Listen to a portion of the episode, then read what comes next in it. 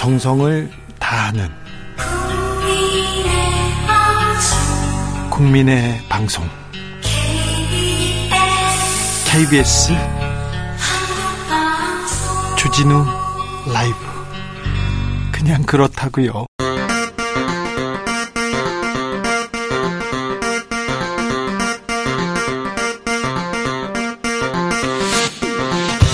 주진우 라이브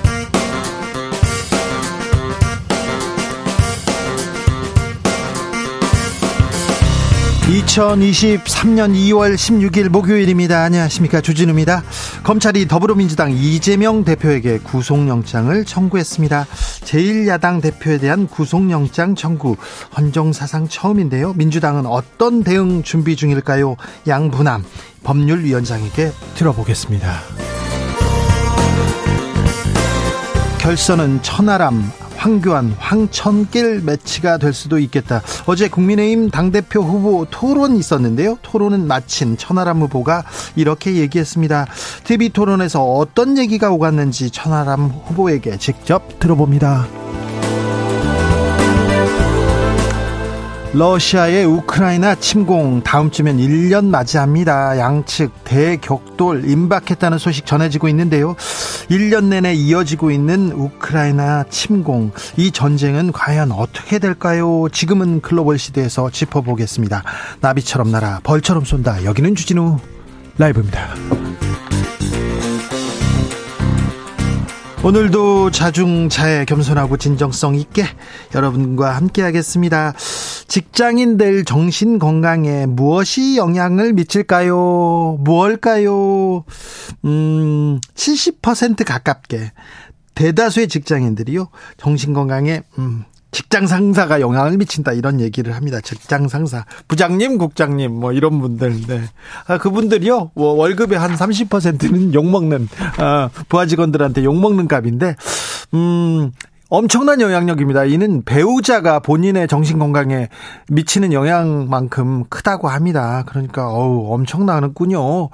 부장님, 국장님. 네. 예상하셨죠? 아, 직장 생활하면서 아 나는 우리 우리 직장 상사 누구 만나서 너무 좋아요. 우리 부장님, 우리 국장님 너무 좋아요. 우리 상무님 너무 사랑해요. 이런 분들 많죠. 아우 그런 분들 많네.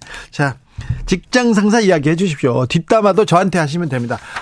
참 못 견디겠다. 이 사람은 못하겠다. 그러면 저한테 얘기하시면 제가 속 시원하게 제가 속 시원하게 비밀리에 네 네, 막 마구 비속어 욕설을 날려드릴 수도 있습니다. 자, 괴롭히는 어, 스트레스 주는 상사 얘기도 함께 보내주십시오. 샵 9730 짧은 문자 50원, 긴 문자는 100원이고요. 콩으로 보내시면 무료입니다. 그럼 주진우 라이브 시작하겠습니다.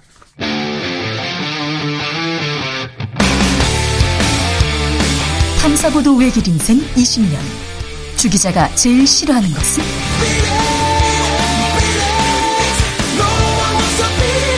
이 세상에서 비리와 부리가 사라지는 그날까지. 오늘도 흔들림 없이 주진우 라이브와 함께.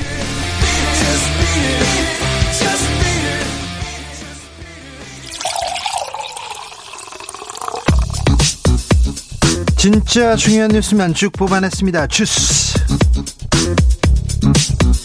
정상근 기자 어서 오세요. 안녕하십니까? 네. 제가 제일 싫어하는 건 비리입니다. 그래가지고 비리를 좀 파헤치려고 제가 며칠 아, 심층 취재가 있어서 취재 다녀왔습니다. 나중에 여러분께 공개할 수 있었으면 합니다. 음, 검찰이 더불어민주당 이재명 대표에 대한 구속영장 청구했습니다.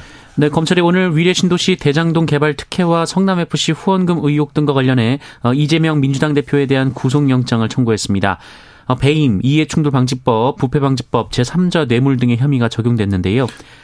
네, 제1야당 대표에 대한 검찰의 구속영장 청구는 헌정사상 처음입니다. 그런데 영장 청구에 대해서 검찰총장이 직접 이렇게 입장을 내더라고요. 네, 이원석 검찰총장은 오늘 출근길에 기자들과 만나서 이 사건을 두고 지방 권력과 부동산 개발업자의 불법 정경 유착을 통해 이 본래 지역 주민과 자치단체에 돌아가야 할 천문학적 개발 이익을 이 부동산 개발업자와 브로커들이 나눠 가지도록 만든 지역 톡찹 비리라고 규정하면서 극히 중대한 사안이라고 밝혔습니다. 1년 6개월 가량 수사를 했었죠. 압수수색도 수십 번이었고 그리고 검찰이 사활을 걸고 아, 지금 진행한 사건인 것 같아요. 극히 중대한 사안이다. 검찰한테는 이렇게 입장이 보입니다. 이재명 대표는 뭐라고 합니까? 네, 이재명 대표는 오늘은 윤석열 검, 윤석열 검사 독재 정권이 이 검찰권 사유화를 선포한 날이자 이 사사로운 정적 제거 욕망에 법치주의가 무너져 내린 날이라면서 희대의 사건으로 역사에 기록될 것이라고 비판했습니다.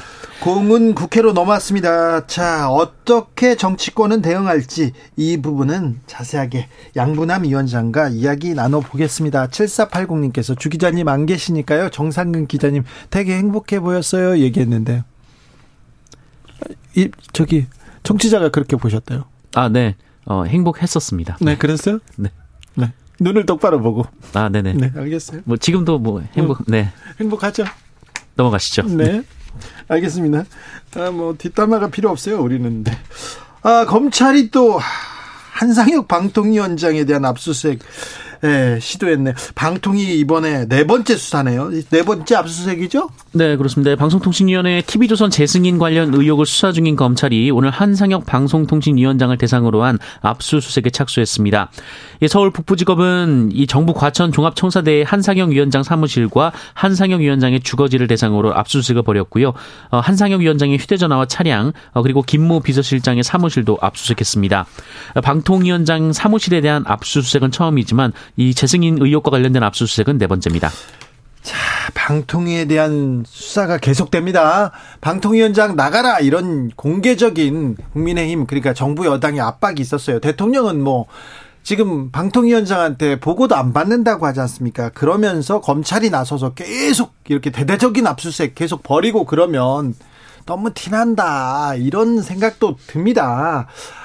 아, 공정해야죠. 그런데 공정으로 가는 과정, 공정하게 보이는 것도 매우 중요한데 검찰이 한쪽만 열심히 한다 이런 얘기는 들을 수밖에 없어요. 이 방통위 관련된 검찰 수사는 나중에 굉장히 부끄러운 검찰의 역사로 이렇게 기록될 것으로 네 전망합니다. 거의 확실시 됩니다. 이 부분에 대해서는 제가 어, 자세히 설명드리겠습니다.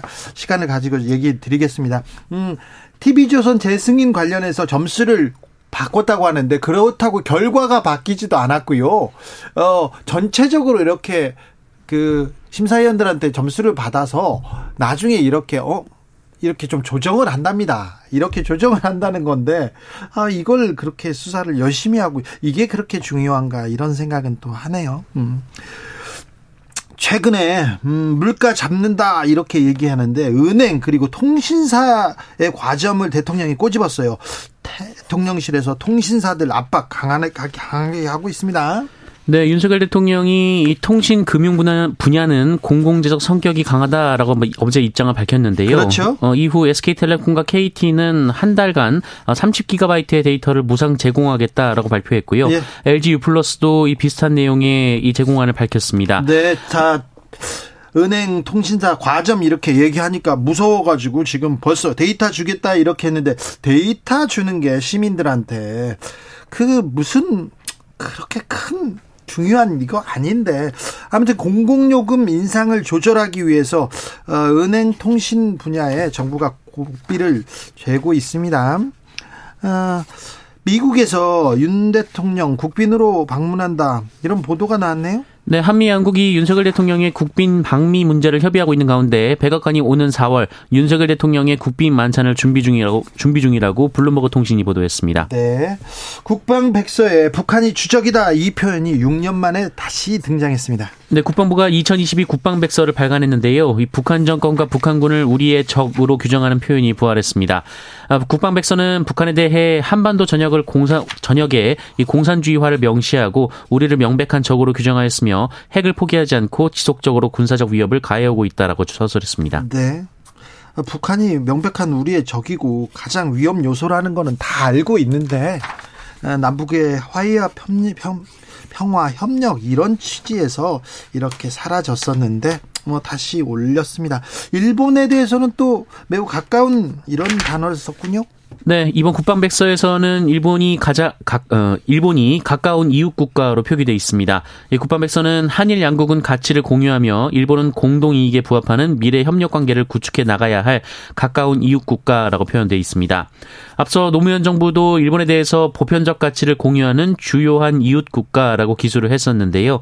어, 이후 이 박근혜 정부나 이명박 정부 때는 양국이 이 자유민주주의와 시장 경제의 기본 가치를 공유하고 있다라는 설명만 있었습니다. 이명박 박근혜 정부에서도 이랬는데 지금 윤석열 정부에 아, 일본 가까이 더 가까이 이 정책은 계속된다 이렇게 보면 될 것 같습니다.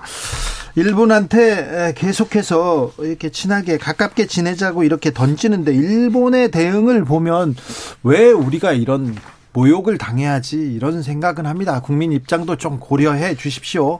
너무 좀 굴욕적이지 않은가 이런 장면도 있습니다. 대통령실의 어떤 인사는 너무 좀 친일적입니다.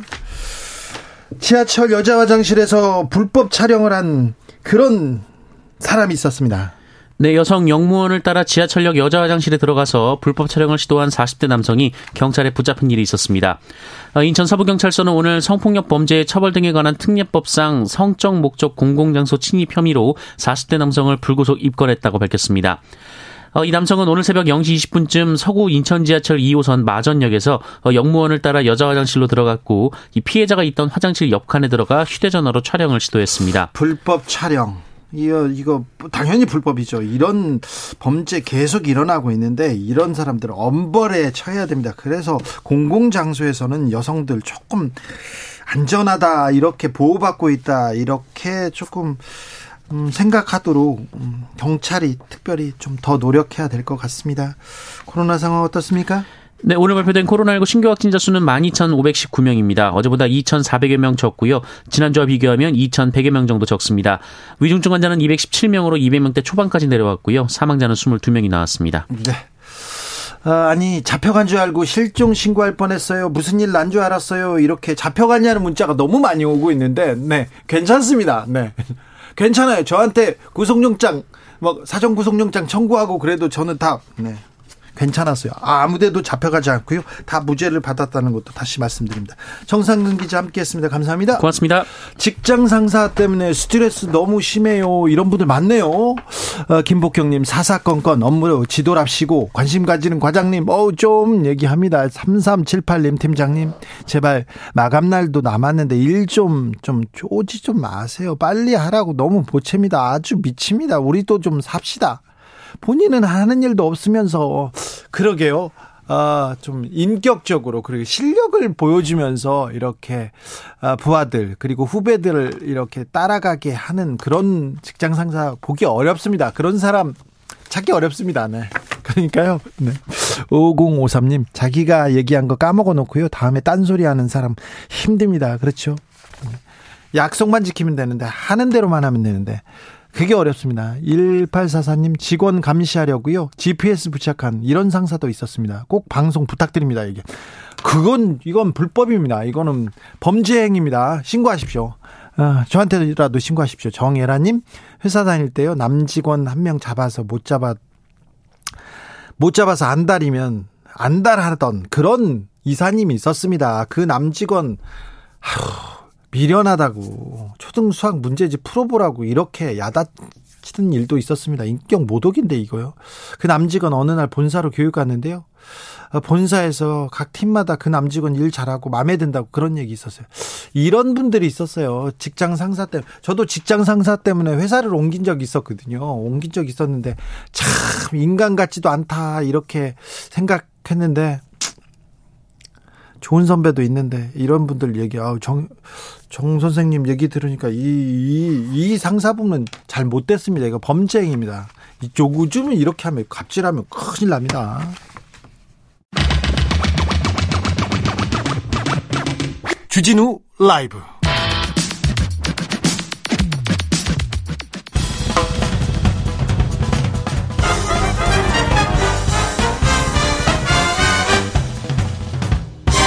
훅 인터뷰 모두를 위한 모두를 향한 모두의 궁금증 훅 인터뷰 검찰이 민주당 이재명 대표에 대한 구속영장 청구했습니다. 어떤 혐의를 가지고 있는지 어떻게 되는 건지 민주당의 분위기와 대응 들어보겠습니다. 더불어민주당 법률위원장 양분남 위원장 안녕하세요. 안녕하세요. 예. 잘 계시죠? 예, 잘 계셨습니까? 네. 예, 예. 네. 목이 좀 피곤해 보이시는데요? 괜찮습니다. 네. 예. 예, 괜찮습니다. 목소리가 평소에도 그렇게 좋으신 편은 아니셨어요? 아, 그렇죠. 제 네. 목, 목소리 허스키해서 썩 네. 좋지는 않습니다. 아우, 예. 검찰, 검사와 피의자로 만나면 참 듣기 싫은 목소리였을 거예요. 아, 그, 저, 그렇지 않습니다. 저는 아주 부드러운 남자였습니다. 그렇습니까? 예, 예. 아, 네. 그, 그건 또 알지요. 네. 자, 고검장까지 했습니다. 특별수사부도 하고, 뭐, 큰 수사 예, 많이 예. 하셨는데요. 예, 예. 자, 이재명 대표에 대한 구속영장, 어떻게 보셨습니까? 어, 이 영장 청구에 대해서 네. 우리 민주당 측에서 이야기한 것처럼 이거 헌정사에 처음 있는 일이지 않습니까? 네. 그리고 이것도 어떻게 보면 민주주의를 파괴하고 야당을 파괴하는 일입니다. 그런데 어 제가 한 30년간 몸담았던 우리 검찰 후배들이 네. 이일 앞장서서 하고 있는 점이 네. 매우 안타깝고 음, 예처롭게 생각이 듭니다. 아마 이 일을 통해서 우리 국민들이 검찰 제도에 대해서 많은 생각을 해볼 수 있는 그런 계기가 될 것 같고 어쩌면 우리 검찰 역사의 오점이 되지 않을까.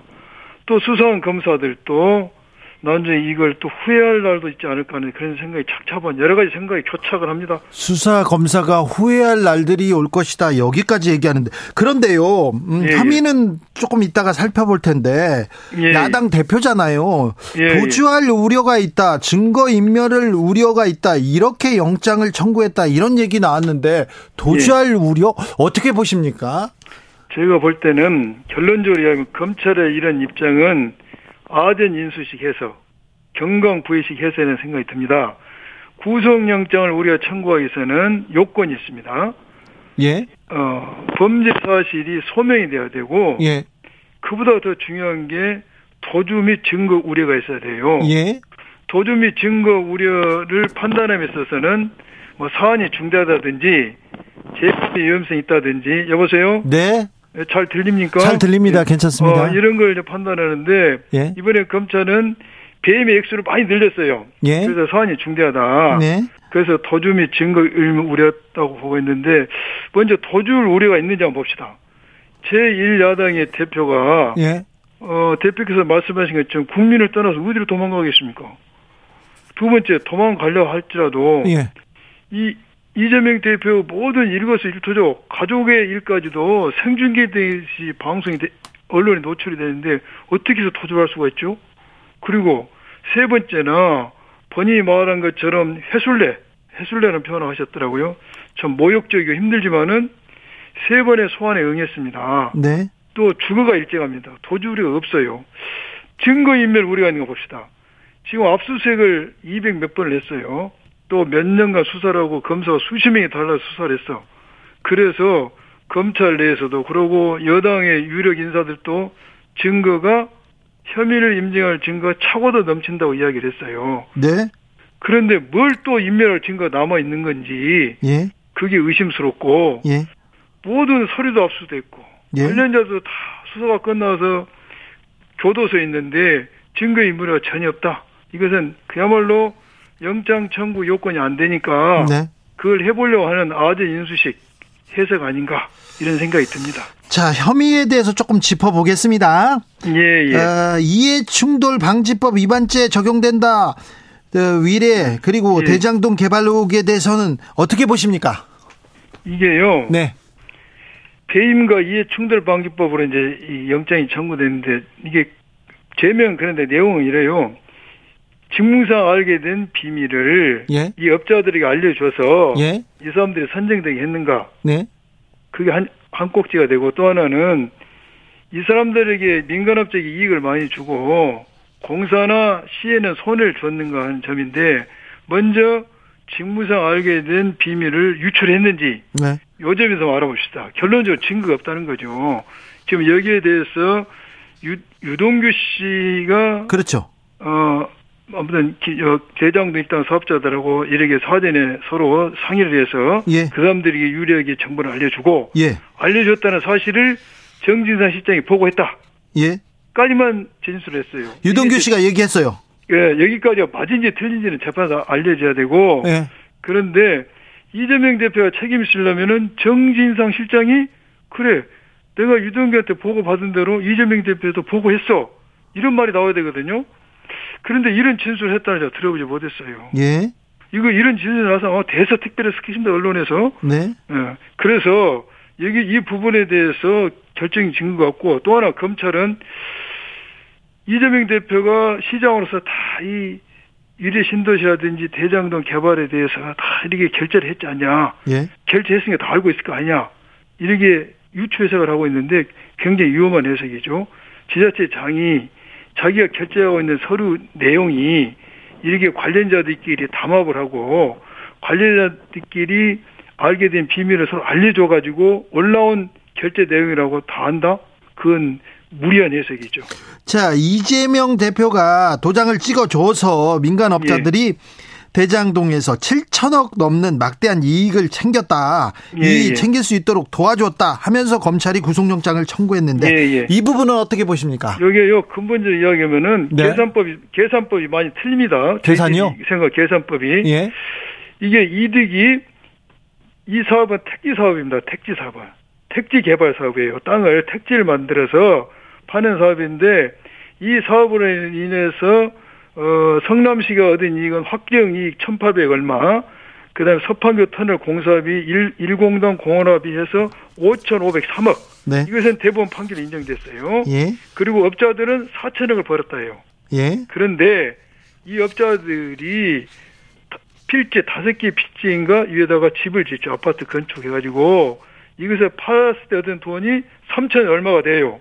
그래서 토탈 7천 얼마가 이득 올렸다 하는데 이 사업은 성남시가 시의회로부터 승인받은 사업은 택지 개발 사업에 한정되는 것이지 아파트 사업까지가 아니에요.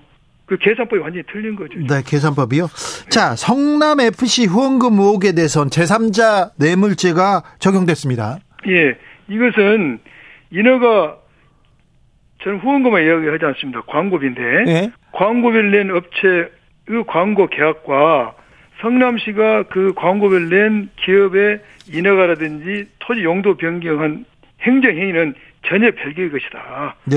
서로 인과 서로 대가성이 없다. 또 대가성 입증할 증거도 없어요. 저는 이 사건을 보면서 정말로 이 사건 이, 이, 이 검찰이 이재명 대표에서 정적주기 수사를 하고 있다는 걸 알았어요. 이러한 적극적 행정한 사람에 대해서 예. 상원 못준 망정 이거 법률 잣대로 재단한다. 또한 이렇게 적극 행정을 한 지자체 장이 이재명 대표만 있습니까? 왜 이재명 대표만 수사를 합니까? 형평성에 어긋나죠. 그래서 저는 이게 정말 정적 주기 수사다. 네. 그런 결론이 도달되더라고요. 정적 죽이기 수사를 검사들이 하고 있습니까? 그렇죠. 네. 그런 수사 많이 했죠, 지금껏. 저는 한 번도 한 적이 없습니다. 아니요, 검, 저기, 양분함 고검장님 말고 다른 검사들은 좀 많이 했어요. 우리 검찰이 꼭 그렇지 않았습니다. 그런 사람도 있었어요. 예, 예. 네.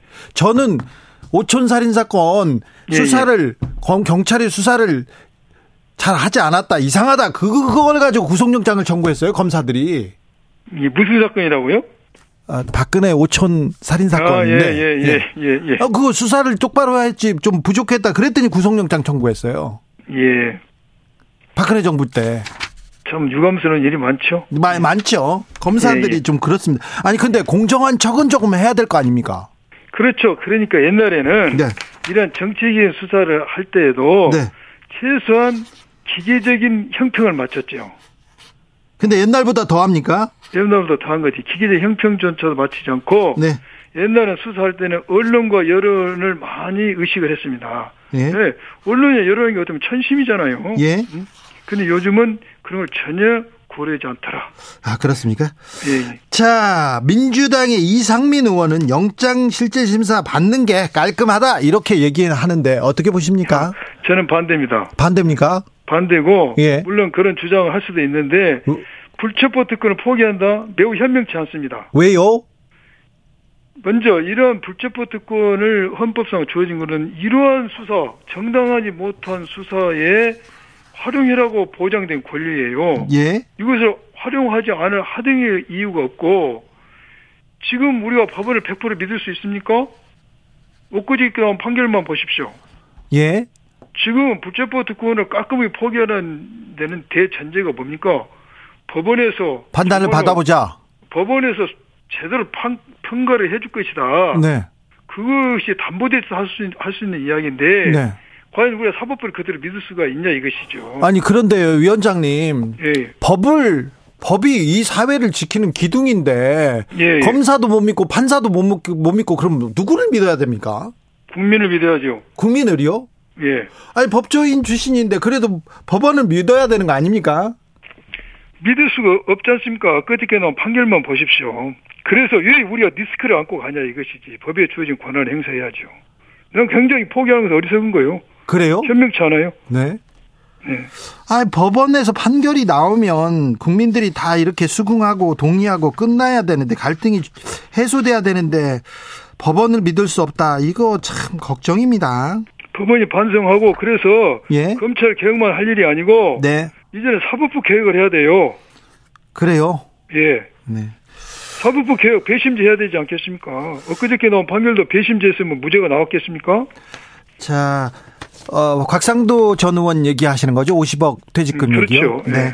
자, 위원장님, 예, 예. 검찰이 왜 그냥 재판에 재판에서 물으면 될 텐데 판단을 받아보면 될 텐데 왜 구속영장을 주, 청구했을까요? 구속이 되면은 네, 많은 사람으로 하여금 네, 유죄의 프레임을 갖게 하죠. 예, 또 판사도 아무리 해도 구속된 사건에 대해서는 다른 판사가 영장까지 발부한 사안이기 때문에 네. 아무래도 그 무게 중심이 네, 중간에 있다고 보기 어렵죠. 유죄 쪽에 기울어져 있죠. 예. 자, 위원장님께서 그 어, 이재명 대표가 소환 다, 당할 때, 소환됐을 때도 그런 얘기 하셨어요. 검찰은 구속영장을 청구할 것이다. 예, 예. 자, 전 검사 출신으로 사안을 보면 이게 그 구속영장을 청구할 만한 사안입니까? 제가 조금 전에 말씀드린 것처럼 네. 이 영장 청구는 부당합니다. 부당합니까? 요건이 되지 않습니다. 범죄 어떻게요? 사실에 소명이 되지 않았고 예. 증거인멸 도저히 우리가 없습니다. 그렇기 때문에 이 영장 청구 행위는 네. 사법적 수사의 절차가 아니라 정치적 행위라고 저는 규정하고 싶어요. 아, 이번에는 이게 검찰이 수사를 한 게 아니라 정치를 한 거다. 어, 정치적 행위다. 네. 요건이 되지 않는다. 네. 알겠습니다. 자, 민주당은 어떻게 해야 될까요? 그리고 이재명 대표는 어떤 선택을 할까요? 저는 어떻게 할지는 모르겠는데 네. 제 바람은 네. 불체포 특권을 포기하면 안 되고 예. 어, 우리 민주당 의원들이 이것은 이재명 대표 개인을 보호하는 일이 아니잖아요. 민주당을 보호하고 야당을 보호 민주주의를 지키는 것이기 때문에 네. 설사 비명계를 할지라도 예. 친 이재명이 알- 이재명계가 아니라 할지라도 우리가 이때는 뜻을 같이 해서 네. 체포 동의안을 부결시켜야 된다고 저는 생각이 듭니다. 체포 동의안 부결이 이재명을 지키는 게 아닙니까? 아니다, 아닙니다. 그 제가 볼 때 그건 아니고 네. 이것은 정적적인 수사 야당 탄압에 맞서서 네. 우리 민주주의를 지키고 야당을 지키는 일이에요. 예. 이재명 대표 개인을 보호하는 게 아닙니다. 알겠습니다. 여기까지 들을까요? 예, 알겠습니다. 지금은 어디 계세요? 광주에 있습니다. 광주예요? 예, 스튜디오는 이제 서울 갑니다. 네, 스튜디오에 한번 모시겠습니다. 예, 예, 예. 양부남 더불어민주당 법률위원장이었습니다. 교통정보센터 다녀오겠습니다. 김민희 씨.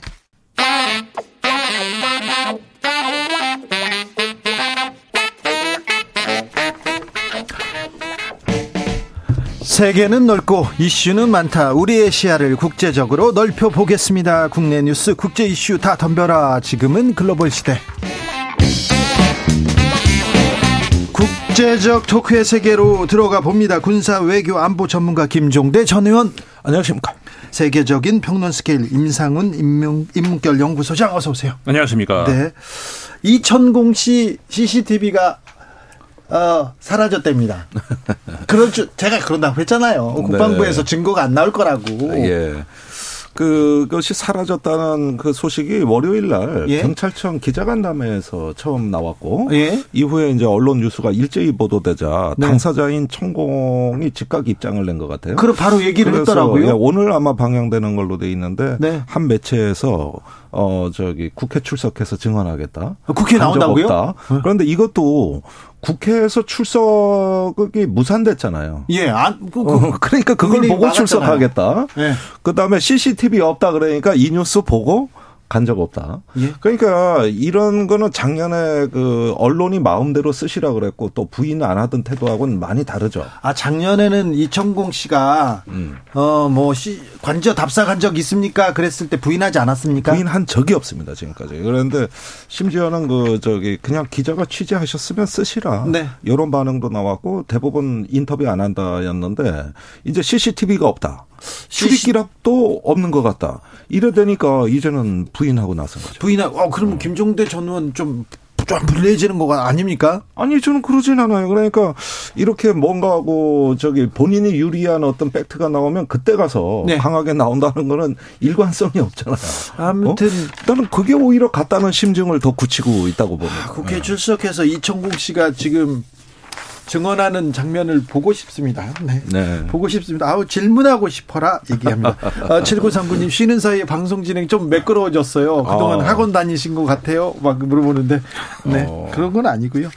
어, 튀르키예 지진 소식 좀 이렇게 전해야 될 것 같습니다. 벌써 열흘이 지났는데요. 어떤 상황입니까? 지금 사망자는 계속 늘어날 것 같습니다. 그런데 이제 4만 명 이미 넘었고요. 네. 어, 양쪽 그러니까 튀르키예하고 시리아를 포함을 합쳐서 이제 이 4만 명이 넘었습니다만 100년 내 최악의 지- 참사다 이렇게 얘기도 나오고 있더라고요. 예.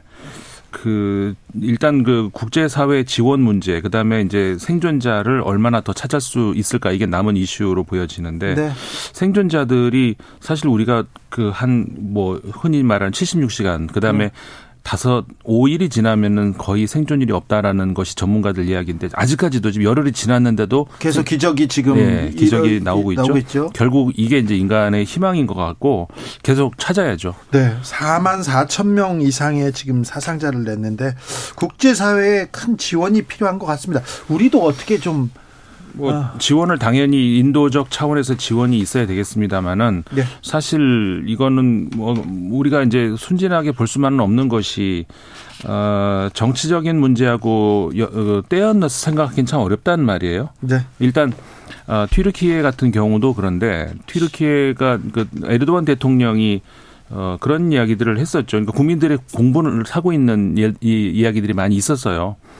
어, 그러니까는 이제 그 이런 그 어, 참혹한 현실을 덮고 좀 미래로 나가자는 취지의 발언을 했는데 그거는 지금 현재 그 벌어지고 있는 일 이게 수습이 안 된 상태에서 대통령이 할 말은 아닌 것 같은데 참사를 정치에 좀 이용하는 것 같아 네. 보입니다. 5월 14일 원래 대선이 예정돼 있죠. 근데 예. 지금 상태로는 야권 후보가 정해지질 않았어요. 그런데 예. 야권에 누가 나와도 밀리는 것으로 지금 되어 있거든요. 그러니까 튀르키예 같은 경우 지금 정의개발당 현 에르도안 대통령 집권당이 이제 그 이슬람주의에 근- 근거한 보수 정당이라고 할 수가 있고 그다음에 야권 연합 야권 연합 지금 야권이 너무 약하기 때문에 약간 그 우, 그 우파 성격에 띄고 있는 정당도 거기 같이 이제 어, 동참을 하고 있는 큰 그 빅텐트를 치고 있는데 아, 옛그 국부라고 하죠. 케말파샤 주의, 그러니까는 세속주의적인 삼인주의를 어 바탕으로 하고 있는 그, 그 정당이 어떻게 보면 그 중심이 돼 가지고 하는 그 야권이라고 할 수가 있는데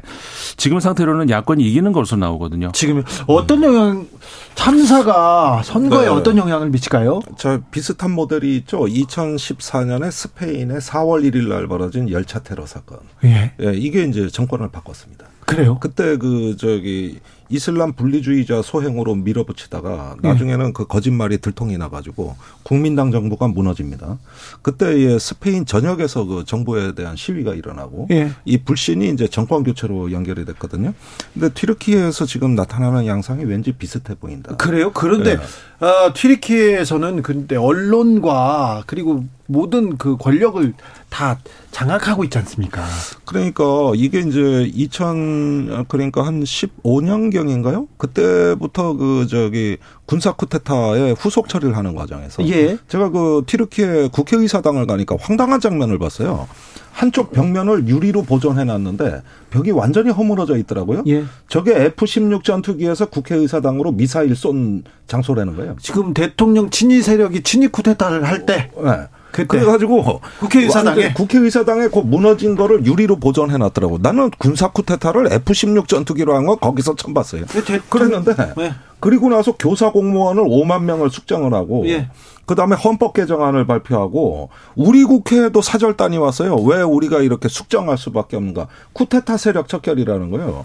그래가지고 외교관, 군인, 교사들 뭐 수만 명이 그뭐 잘리거나 잡혀가거나 이랬단 말이죠. 친위 쿠데타를 일으켜서 정적들을 그렇게 제거했습니다. 근데 정적들을 제거한 아, 지금 튀리키에서 다시 대선을 앞두고 있는데 어찌 어떤 선택을 할지 국민들은 국민들이 깨어날 수 있을까요? 저는 우려스러운 때문에, 게 언론 대선. 그러니까 이번 그 지진을 빌미로 해가지고 대선을 연기하는 것 아닌가. 예. 저는 그 물론 그렇게 되면 야권이 이제 굉장히 반발을 하겠죠. 하지만 충분히 그런 것들도 가능성이 있다 이런 생각을 알겠습니다. 해볼 수 있을 것 같습니다. 아, 미국 음. 바이든 대통령이 윤석열 대통령을 국빈 만찬에 초청할 계획이라는 외신 보도가 나왔습니다. 그냥 그렇다고 넘어가겠습니다. 저는 이거 하나 물어볼게요. 김정은 국무위원장 네. 딸 김주애하고 지금 공식 석상에 막 왔는데, 음. 아 김정은 절대 존엄 아닙니까? 네. 최고 존엄 얼굴을 계속 만져요. 딸이 아빠 얼굴 만지는 건 좋지요. 그건 사랑스러운 모- 모습인데 음. 예. 그 장면을 여러 번 보여줍니다. 왜 그럴까요? 자, 이 해석에 대해서 네. 국내 여론, 전문가 여론이 완전히 둘로 갈려 있습니다. 들려. 아, 그래. 자, 예, 김종대 김종대 의견 뭡니까? 예, 다수가 네. 4대 세습이 시작됐다. 아, 세습이. 그리고 거기에 해석이 덧붙인 거예요. 과거에 김정은 위원장이 아버지가 그 김정일 위원장이 뇌졸중으로 쓰러지고 3년 만에 권력을 승계했다. 예. 이 과정이 너무 급박해가지고 예. 트라우마가 심하다. 예. 너무나 짧은 후계자 수업과 예. 그동안에 고립되고 알려지지 않은 인물이 갑자기 부각되면서 본인 스트레스도 심했다. 그래서 그저 어, 고모 남편 네. 그 장성철. 처형하는 이런 어떤 잔혹. 정치도 연결이 됐는데 네. 다시는 그런 어떤 과정을 겪지 않겠다. 예. 그래서 지금부터는 아주 유아 교육부터 후계 수업을 시켜서 아예. 예, 아예. 그래가지고 이런 어떤 과정을 매끄럽게 진행하는 거를 하겠다 이렇게 되는데 저는 조금 극단적 해석이라고 봅니다. 네. 왜 그러냐 하면은 10살짜리 그 딸애들은. 딸애들이고 이렇게 되면 지금 아들이 있는지 없는지도 아직 모르고. 아들이 있다는 소리가 있잖아요. 예, 그건 로드먼 증언입니다. 그 농구 스- 어, 스타. 데니스 로드먼? 예, 예. 그랬는데 이런 어떤 그 상황에서 단순히 어떤 그 하나의 그 군사적인 열병식 이런 스펙타클의 마스코트처럼 등장한 이 10살짜리가 후계자라는 거는 아직 근거가 없어요. 제가 보기에 너무 성급한 해석이에요. 아, 그래요? 예. 그것보다는 이제 가족 이데올로기 또 그걸 통해 가지고 주민들의 감성적 동원이라든가 실제로 딸 봐보고 네. 아, 이런 것들이 작용했을 수도 있는 거다. 그래서 이런 정보 판단은 굉장히 신중해야 되는데 조금 제가 보기에는 약간 국내 언론이 장사를 한다.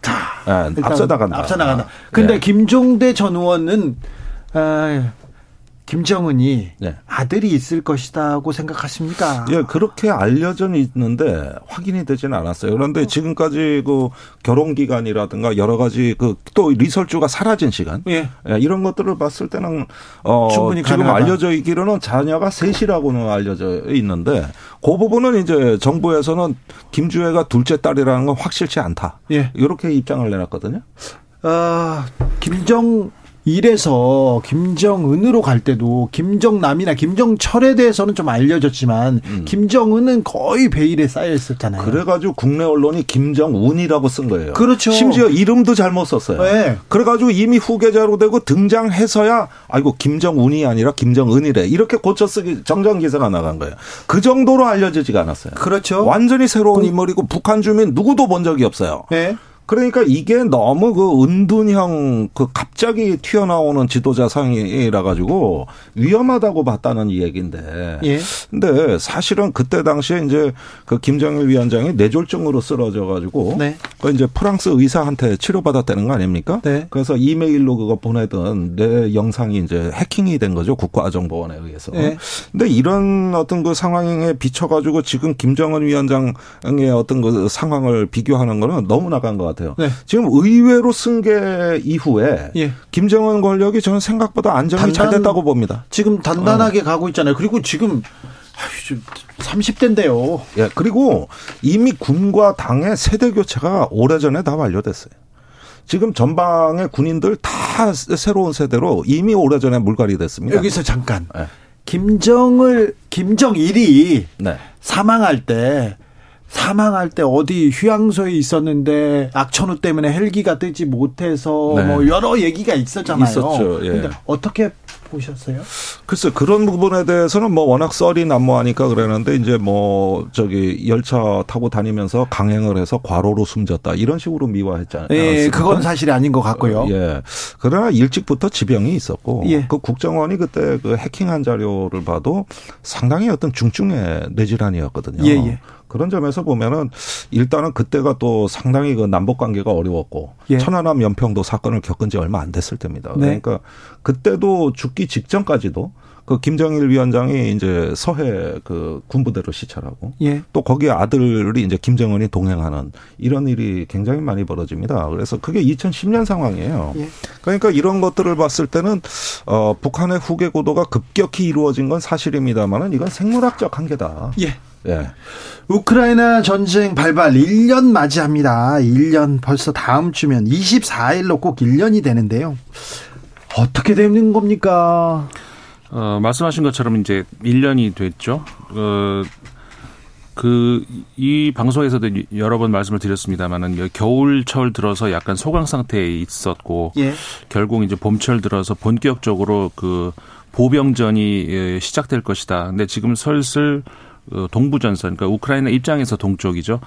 어, 동부 전선에서 그 러시아의 어, 보병 그 전력 보강이 이뤄지고 있는 것 같아요. 예. 일부에 따른 그 우크라이나는 부정하고 있지만 러시아가 빼앗겼던 지역을 다시 점령하는 그런 가능성도 좀 보여지는 것 같고.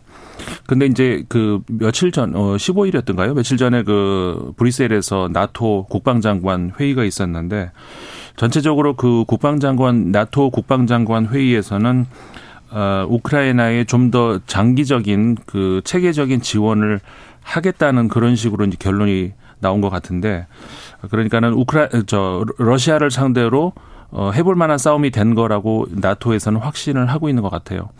근데 다만 이번 이제 봄철에 어떻게 그러니까 그 러시아가 대대적인 공세로 나올 것 같은데 그때 봄철이 어떻게 보면은 이번 그 전쟁의 어떻게 보면은 어, 결정적인 분수령이 될 수 있다라고 지금 나토에서 파악을 하고 있고, 네. 근데 그런 차원에서 그 지금 지금 가장 이슈가 되는 것이 그 우크라이나에선 전투기 좀 제발 좀 달라고 어뭐 프랑스, 영국 뭐 돌아다니면서 다 얘기를 하고 있는데 전투기가 그냥 한 대 준다고 되는 게 아니잖아요. 예. 그럼 거기에 딸린 그런 그, 그, 관리를 해야 되는 그런 요원들까지 수십 명이 들어가는 이 사람들을 언제 교육을 시킬 것이며 이런 조종사 것. 교육은 얼마나 걸릴 건데 그렇죠. 조종 당장 조종사 교육부터 시작을 해가지고 그 비행기에 딸린 모든 이 관리를 필요한 그 요원들을 언제 교육을 다 시킬 것이며 이게 굉장히 부담스러운 그 서, 서방 국가들 입장에서는 부담스러운 그런 대목인데 어, 그러니까 아까 말씀드린 것처럼 이번 그 나토 국방장관 회의에서 나온 결과를 보면은 결국은 그런 쪽으로도 갈 수도 있을 것 같다는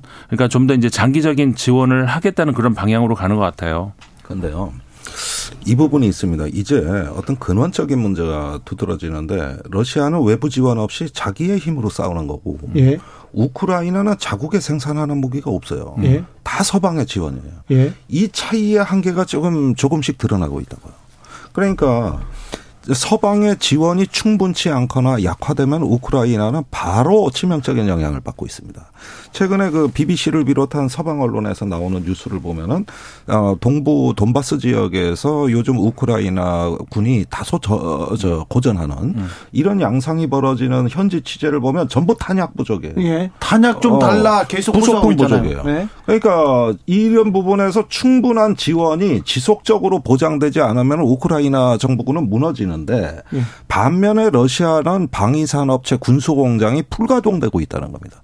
그러면 작년 4월로 거슬러 가면 로이드 오스틴 국방장관이 그때 뭐라 그랬죠? 미국 국방장관이 네. 이번 전쟁의 목표는 러시아를 약화시키는 거다. 예. 이제 저 경제적인 능력이 전쟁 수행할 정도를 못 버티게 예. 러시아가 감당 못하게 해가지고 한 방울 한 방울 피를 짜내듯이 빈혈에 쓰러지는 게 전쟁 목표라 그랬는데 지금에 와서 보니까 의외로 버틴다는 겁니다. 러시아가. 예. 그래서 지금은 한때 러시아가 점령했던 것을 우크라이나가 탈환하니까 그 탈환한 지역을 겨울 공세를 통해서 다시 러시아가 재탈환하는 이런 전투 양상으로 가고 있는 거거든요.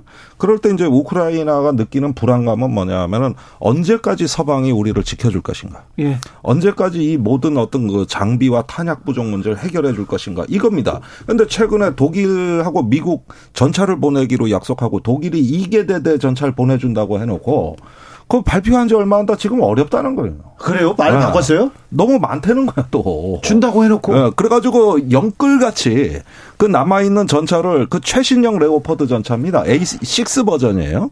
그런데 본이 없으니까 구형 A4는 어떠냐. 이렇게 지금 얘기가 되니까 요런 것들이 굉장히 우크라이나로서는 불안한 거예요. 약속한 전차가 과연 올까? 네. 그다음에 전투기가 필요한 이유는 러시아군의 병참선을 공격하기 위함입니다. 네. 러시아군의 후방을 타격해야 전선이 유리해지거든요. 근데 전투기는 또 안 온다는 거고. 이런 면에서 그 저는 희망은 물론 어 지금 뭐 어차피 러시아를 이제 패퇴시키는 그 목표는 갖고 있습니다만은 제가 보기엔 다소 불안하다. 여러 가지 병참이라든가 군수 지원에 조금 러시아도 어려, 어, 우크라이나도 어려움을 겪는 것 같다. 전쟁을 빨리 멈추게 할 수 있는 좀 평화적인 해법이 나와야 될 텐데. 현재로서는 해법이 참 어려운 것 같아요. 그러니까 여러 가지 제안, 대안을 이제 제시를 했는데 예를 들어서 우크라이나를 분단시키자는 그런 얘기까지도 나오고 돈바스 지역을 러시아에 네, 주고 주고 주고 이게 휴전하자. 한, 한반도 이야기까지 나왔어요. 나왔는데 네. 나왔는데 우크라이나에서 노했죠. 우크라이나도 현재로서는 그 반대하고 러시아도 반대하고 있고 그러니까 협상의 여지는 여지까지 그러니까 양쪽이 그 바라는 것이 너무 차이가 너무 커요. 그렇기 네. 때문에 지금으로서는 협상할 준비가 전혀 안 돼 있는 것 같은데 휴전하고 휴전하고 또 이렇게 뭐라도 좀 아, 협상으로 이렇게 마무리하는 그런 방법을 모색해야 되지 않나 이런 생각합니다. 중국 경제 조금 물어볼게요. 코로나로 걱정했잖아요. 네. 중국이 네. 위드 코로나로 가는데 이거 보건 받쳐주지 못한다.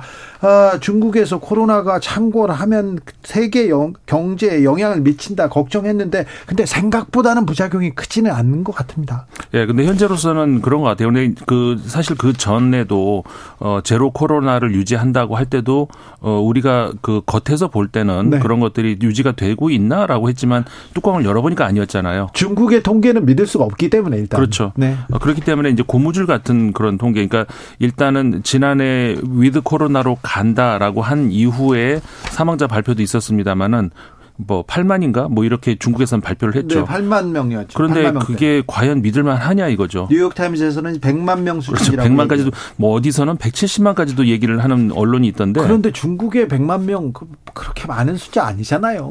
8만이나 100만이 비슷하다는 얘기가. 저기 저기 코로나 사망자가 지금 8만 명대인데 100만 명까지도 안 간 것 같고 음. 그 중국 당국에서 8만 명이라고 얘기하라고 아, 있는데 무조건 8만 명은 아닙니다. 아니죠. 예, 그건 비현실적이에요. 그래도 근데 네. 사망자가 넘쳐난다. 중국 경제가 뭐 그냥 멈췄다 이런 얘기는 안 나오잖아요. 아니 그런 얘기는 없고 이제 사실 억지로라도 경기는 부양이 되고 있는데 네. 실제 사망자가 심각하다는 건 도처에서 확인이 되고 있어요. 예컨대 국화꽃 폭등. 네. 네 장례식장에 국화꽃 쓰이잖아요. 그런데 네. 중국 경제가 마비될 거라고 생각했는데 음. 어느 정도 가요. 그래서 경제 성장률 높아질 거다. 중국 경제 괜찮다. 생각보다는 괜찮다. 이 얘기는 계속 그러니까 나와요. 코로나를 안고 가겠다. 네. 제로 코로나 정책이 아니라 위드 코로나 가겠다고 하면 되는 겁니다. 중국은- 그리고 그다음에 기저 효과라는 게 있습니다. 예. 작년에 워낙 위축됐기 때문에 네. 조금만 풀어줘도 성장 효과는 바로 나타나다는 거예요. 네. 워낙 그동안에 그 통제를 했으니 약간 풀리는데 그런 거 없겠습니까? 음. 관광객도 어차피 다 풀어놓으면 엄청나게 올 거예요. 예. 그러니까 이런 상황에서 기저 효과의 어떤 성장의 기대치가 있는 것이고 또 이런 걸 통해 가지고 내수 진작이 다시 이루어진다면은 지금 내수가 위축돼서 문제인데 예. 이런 부분이 이제 회복의 에, 길로 간다는 거는 좀 분명한 사실로 보는 거죠. 네. 그런데 문제는 이런 과정에서 이제 조금 더 투명하고 그 다음에 어떤 그 조금 더 어떤 그 개방적인 이런 어떤 그 열린 자세로 이 중국 정부가 임해야 되는데 이런 걸 그냥 거기까지 원하기는 처리하고 예 거기까지 바라는 건 또 6% 성장률 뭐 얘기가 나오는데 네. 사실 아까 우리 그 코로나 사망자 통계도 믿을만 한가라는 말씀을 드렸습니다만 지금까지 중국의 성장률 자체도 중국에서 어, 발표한 그 자료들이 전부 다 그 저 네. 다른 IMF라든가 세계 은행이라든가라는 데서 이제 발표한 그런 자료들하고 차이가 항상 있었단 말이에요. 네. 그러니까 이번에도 성장률 뭐 괜찮네라고 이야기가 나옵니다만 과연 네. 그것도 믿을만 한가 그것도 의심스럽죠. 믿을만 하지는 못하 않더라도 성장률이 중국 성장률이 높은 거는 우리 경제에 또 긍정적인 영향을 미칠 수 있으니까 아, 좀 그럼요. 바라는 거죠. 네. 네.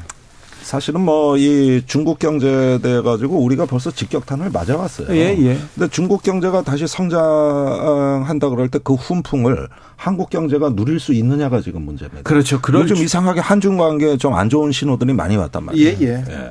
그런 것들 잘 살펴야겠어요. 단기 비자 발급도 재개됐고 중국 과 한국의 또 교육도 좀 늘어났으면 합니다. 그리고 또 미국 미국만 하지 말고 중국에 대한 대처 어, 여기에 대한 외교적 해법 여기에도 좀 하, 좀 공을 들여야 되는데 아, 각별히 중국은 좀 관리해야 돼요. 그럼요. 예, 중요한 조금 우리가 놓치고 있는 게 많아요. 김종대 임상훈 두 분 감사합니다. 고맙습니다. 고맙습니다. 많이 배웠습니다 오늘도